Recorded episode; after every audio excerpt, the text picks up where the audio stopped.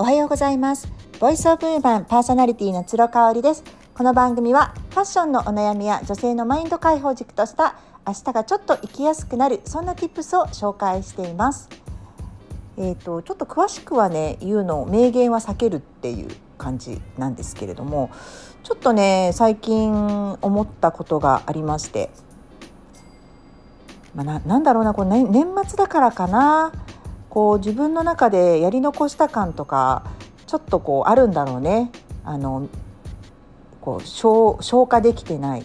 未消化なあのところが引っかかっているのかもしれないんですけれども結構ねこううんこれはどうなのって思うことが目につくようになってきた。で昨日お話ししたあの新宿の闇っていうね題であの結構ぶっ込んだあのお話をさせていただいて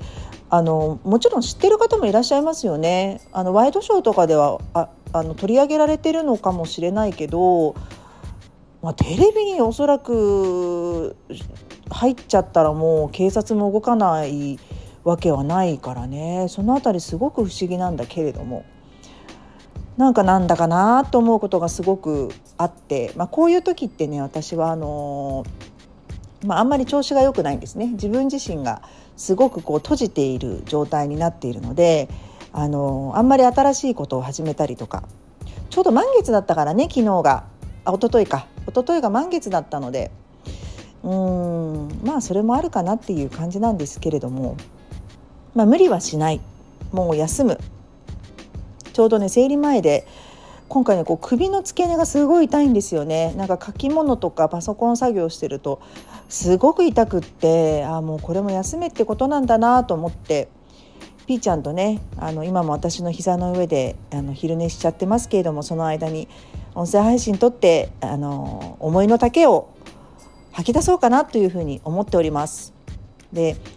今日はねやっぱりそのコミュニティを作ることの大事さとそこにとどまることの怖さっていう視点でお話をしたいんですけど、えーと、私ね今オンラインサロンってねあの、まあ、風の時代になってから特にコロナでのあの生活から急速に伸びていますよねオンラインサロンが。でもウゴのタケノコのようにオンラインサロンができていて、まあ、以前私が何でオンラインサロンをしないのかっていうお話はしたと思うんですけどね。まあ、その理由の一つがもともとずっと2年ぐらい在籍していた金婚西野くんのオンラインサロンですね。あのここでですね、まあ、彼が本当に断るごとにそのコミュニティを作ることオンラインサロンを継続していくことの難しさっていうのをあの淡々と教えてくれてたんですよね。淡々とっていうかもう再三再三教えてくれてたんですよ。でその知名度がある人でもあぐらをかいてただ毎月毎月サブスクでね会費を頂いてるだけではどんどんどんどん会員はやめてっちゃうよって話をされてね。その人自体も主催する人自体も成長し続けてないとオンラインサロンって大きくならないし継続することがとにかく大変なんだっていうのを言ってたのでね。私やっぱりねそこに全然自信がないんですよね。うん。だからまああの私がこう主催するというよりかは横のつながりみんなフラットでね、あのー、学校の当直と一緒よ。当直？日直？日直と一緒な感じで。今日は何々さん。明日は何々さんが持ち回りでなんかネタを提供してそれに対してみんなが書き込みをするとかなんかこう主役が一人じゃないっていうそういうオンラインサロンを作りたいなっていうふうに思ってるんですよね。うん。で日本って狭いじゃない。まあ狭いって言ってもねあの国民の人口人口もそれなりにいるし本当に大きな国なんですけれどもそういう意味ではねただやっぱり規模的には小さな国じゃないですかだからパインも小さいんですけどなんかそこでこうちっちゃくコミュニティを作っていることそしてそこにすごくこうとどまり続けてて執着してることって本当なんかなんだかなって思うんですよ。あの正解不正解っていう問題じゃなくってあのいいと思うんですけどねただやっぱりそういう狭いコミュニティに属している人って外の世界をすごくジャッジするでしょ？うん、やっぱりなんか自分たちがすごくいいしその現状維持バイアスをどうにかして保とうとするわけなんですよね。でえーと、ある YouTube を見ててですね私自身はその YouTube をすっごく面白いと思ったんですね。であのある著名な、えー、女性起業家さんを、まあ、あの変身させようみたいなそういう動画だったんですよ。でまああのプロの方に来てもらって、えーと、と1個だけアイテムをね自分があのうまく着こなせないハイブランドのアイテムを持ってきてそれにそこのお店取材してるお店のものをこうくっつけてですねあのスタイリングをしていくっていうこう変身企画だったんですよね。でまあそもそもやっぱりその人自体がお似合いにはなってるんですけれどもあのちょっと時代遅れだなって思うところとごめんね私個人的には全然おしゃれだと思ってないんですよね。あの全てがやっぱハイブランドでこう隙がなさすぎるうん隙がなさすぎるのでもちろん癖もないし全然、うん、まあでも日本人の女性ってこういう人好きなんだろうなっていう感じであのお人柄とかはすごく好きなのでファッションに関してだけあの個人的にはそう思ってたんですよね。でその変身企画がすごい面白くっていつも彼女が行かないお店でのあのアイテムをね一緒にスタイリングしてたりとかしてたから私はすごい面白いと思ったんですよ。でそれを見てですねあのつい最近コメント欄をねなんかふと見る機会があったんですよ。私あんまり YouTube のコメント欄って見ないんですねくだらないしなんかこうすごく誹謗中傷的なコメントが多かったりするし、ね、みんな名前と顔が出ないからって好き勝手言ってるなって YouTube って思うんです。なので見ないんですけどなんかねふとね目にした時にもうねそのスタイリングのその企画に対してのあの罵詈雑言がすごくってもういつものあなたの方が断然素敵ですみたいなねのがすごかったんですよ。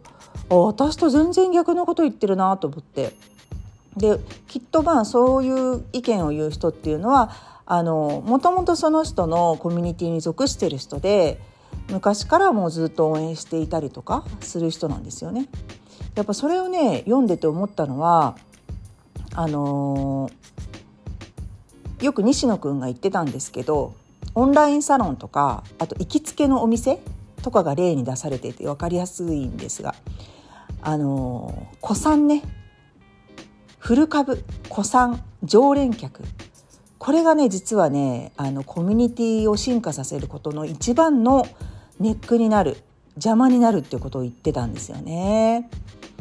もうまさにだなと思いました。その人自体はすごくあのその企画に対して喜んでいたと思うのよ。自分のチャンネルでやってるしね。うん、でまあその格好を今度からするかどうかって言ったらわからないけれども、うん、でもあの変わりたいっていう気持ちがあったからそういう企画が生まれたわけじゃないですか。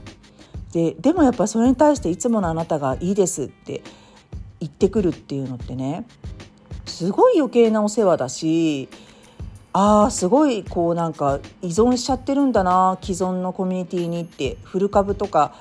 ね子さんがわわ言ってるっていうそういう印象を持ちましたね。うんだからこそね私は一つのオンラインサロンに長く居続けることっていうのはしないようにしていて実はもう西野くんのオンラインサロンもやめてますし以前紹介したオンラインサロンも全てもう退会してるんですね。でオンラインサロン自体どうかなって思ってます今はもう自分が、えーと、知りたい情報を知ってる人のところに本を買ったりとか配信を聞きに行けばいいだけなのであの見聞きしに行けばいいわけなのでわざわざそのオンラインサロンに入る必要がないのかなと。でオンラインサロンに入るメリットとしては横のつながりができるんですよね。そこのコミュニティに属しているから信頼関係が生まれててなんか仕事を頼み合うとかでなんか SNS で一緒に何かコラボをしたりとかっていう人すごく多いと思うんですね。であのその使い方自体は全然私も否定しないですしあのメリットの一つだなっていうふうに思うんですけれどもやっぱりそこでお互いに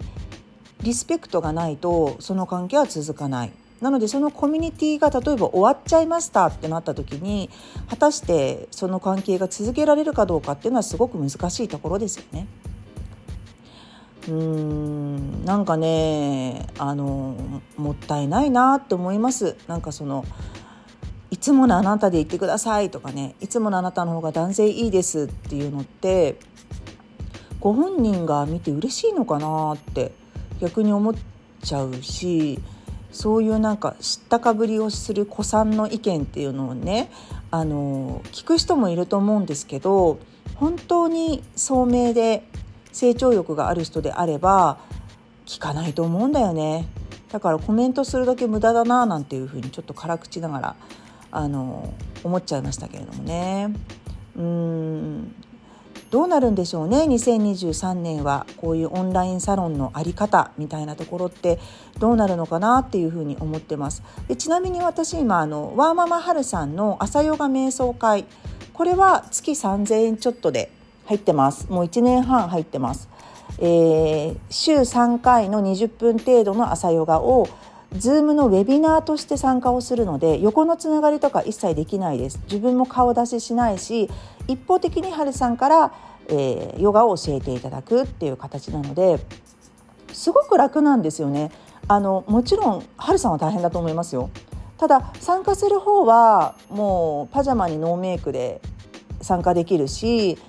その春さん自身が参加している人たちの力を借りてどうこうしようとしてないっていうとこなんですよね。まあ、ただあの先出し情報とかはいろいろしてくれたりちょっとこう家族の話、あのー、公にできないオフィシャルな話とかは結構してくださるのでそういうプレミアム感は満載にありながらも、あのー、無理なくそのコミュニティに属していられるっていうのが、あのー、続けていけている理由だと思いますちょっとねまだこちらの点に関してはあの考え方がまとまらなくってもう2年前ぐらいからずっとなんかオンラインサロンとかコミュニティとか作りたいなっていうふうに思ってるんですけれども私自身もね住む場所が来年の春から変わりますのでまたちょっとこの問題はリセットかなっていうふうに思っています。はい、今週も聞いていただいてありがとうございました。来週も私が思いついたことをダラダラと喋っていきますので、お付き合いいただけたらと思います。それでは皆様、素敵な週末をお過ごしください。また来週。